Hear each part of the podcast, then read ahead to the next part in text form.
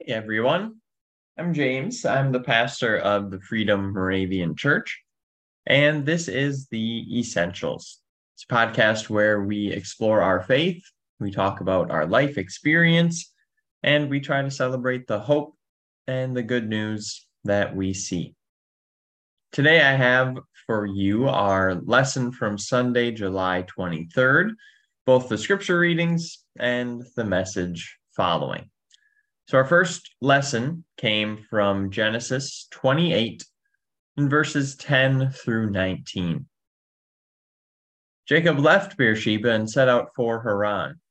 He reached a certain place and spent the night there. When the sun had set, he took one of the stones at that place and put it near his head. Then he lay down there.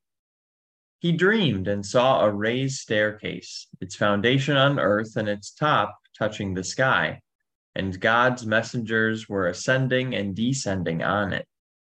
Suddenly the Lord was standing on it and saying, I am the Lord, the God of your father Abraham and the God of Isaac. I will give you and your descendants the land on which you are lying.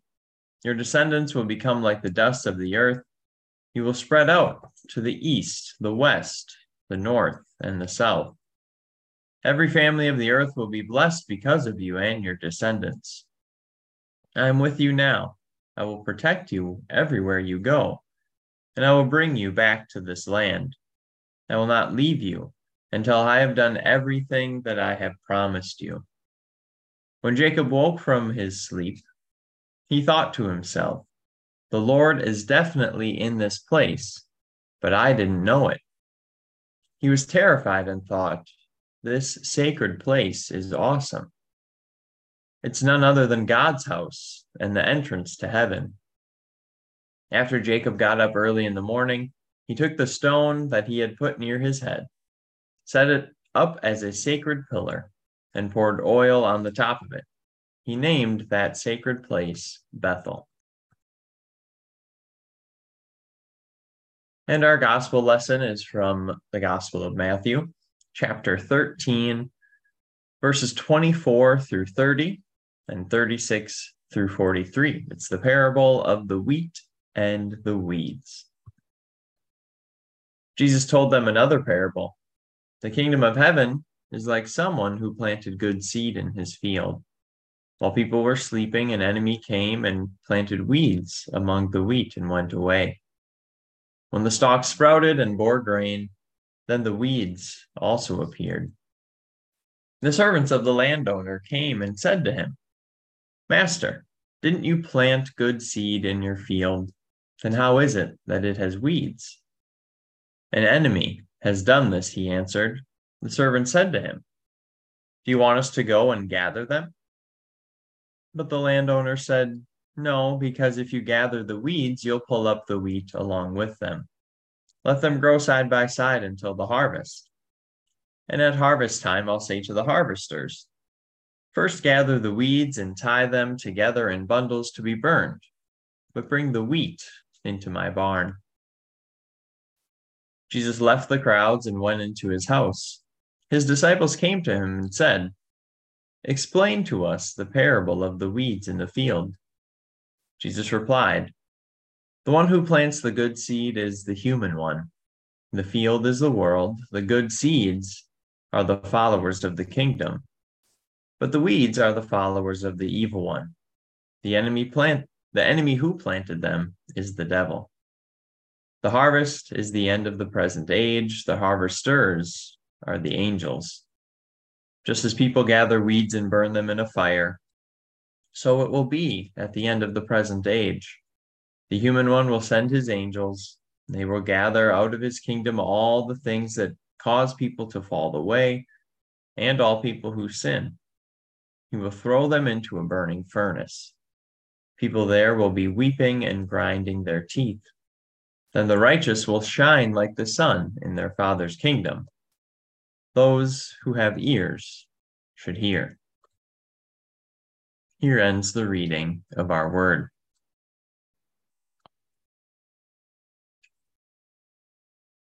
So there are occasional Sunday mornings when people tell me that it felt like Jesus was talking directly to them. Like the scripture passage for that day was selected with them in mind because it was something they needed to hear. Well, this happened to be one of those Sundays for me. As Jesus talks to his disciples about the wheat and the weeds, and there's this suggestion made that the weeds should be pulled, Jesus says, No, let those weeds grow. And if you would have seen the yard around the parsonage before my wife moved in, when Jesus says, let those weeds grow, you would think that he was speaking directly to my soul. I believe that with my whole heart. Of course, that's not literally what Jesus is saying, or at least that's not all he's saying. He's not giving me permission to neglect our garden for the rest of the summer. And if I tried that approach by hiding behind the fact that this is what Jesus tells us to do, I'm not exactly sure my wife would buy it. This parable is talking about an issue that's plagued their world back then and continues to wreak havoc on ours. The wheat is the good that we try to produce, and the weeds are the evil that we see all around us. And as they think about this field, the servants of the landowner have a few questions. Didn't you plant good seeds? Where are these weeds coming from? And shouldn't we be getting rid of them? His answer isn't so simple, though. An enemy has planted these weeds, but we can't pull them because if we do, we'll take some of the wheat with them. So let them grow together. Don't be so focused on the weeds that you end up harming the wheat. So, in other words, when you become obsessed with what is bad, evil, or wrong with the world, when those things become your priority, you're bound to harm good things that are trying to grow. And if Jesus wasn't giving me advice on how to tend to my tomatoes and cucumbers, I think this lesson was still selected specifically with me in mind. Because I think Jesus sees me as someone who loves pulling weeds. I can get really caught up in an attempt to determine where they are in our world, and yanking them out becomes really important to me. Knowing who has the bad theology, who has the wrong beliefs, who has the backwards politics. How do I make sure those people I view as weeds aren't able to thrive? And it happens pretty frequently as I navigate being a Christian today. I love our church. I love the Moravian church, and I love following Jesus. And sometimes I think it's my job to defend the church when others are using questionable expressions of faith.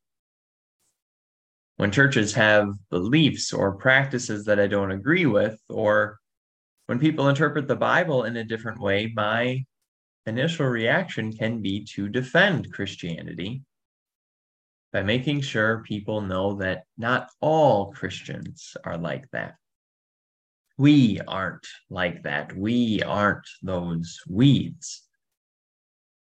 So I can take that person or that church that I don't agree with, the one that I've decided has it all wrong, and I can almost make them an example to say that they are so far gone, but we are on the right path. And the ironic thing is, based on today's parable, Jesus would say that it's me who has found the wrong path. Not only does Jesus say it's not our job to pull the weeds in the kingdom's garden, he says it isn't even our job to determine where they are. That judgment is for God, not for us. It's not about deciding who has it right and scooping up those who we have decided have it wrong. He says those weeds are going to be there. The people with the wrong practices and the wrong beliefs in our mind, they're going to be there. Don't worry about them. Spending all our energy trying to rip them out will just hurt good things that are growing. And now, in this parable, the weed being referenced is the bearded darnel, and its roots surround the wheat, making it impossible to pull it up without uprooting the wheat as well. And it looks almost identical to wheat until it yields seed. So you have to let it grow. You can't get rid of it early, otherwise, you risk damaging your crop. And Jesus says we need the same approach towards the weeds that we see in our world. Not only should we not think it's our job to call them weeds, but our attempts to do so can be misguided. What we think might be a weed could actually be wheat that he's planted. They can look awfully similar to our eyes. But when we eliminate those weeds before the harvest, before God's time to make that distinction, we cause more damage. When we call out people and broadcast where we think they've missed the mark, we strain relationships, we alienate people, we cause rifts to form between us. It creates an us versus them way of living. You are right and you are wrong. And when we get so fixated on the other side and what they're doing, when tearing them out becomes the center of all that we do, we sometimes forget to produce more hope and love ourselves. Because that's our role in the kingdom's garden to plant good seed, to share abundant life, to lift people up, to be the good news. And even though there will be what we think are weeds all around us, Jesus essentially says, let them be. Let Him worry about them while we tend to the good crop that we're called to take care of. We should be concerned only with what we are doing. We should tell people that they'll be welcomed and embraced at our church without telling them where we think they'll be rejected. We should offer someone forgiveness and grace without pointing out where we think they won't find it. We should share the promise of eternal life without telling people who would rather threaten them with the depths of hell. We should celebrate our faith. We should give testimony to the fellowship and love we experience. We should preach about the blessings this life of faith has brought us. We should do all of that and more. We can do all of that and more while resisting the temptation to point out the people, the Christians, the politicians who we think have got it wrong.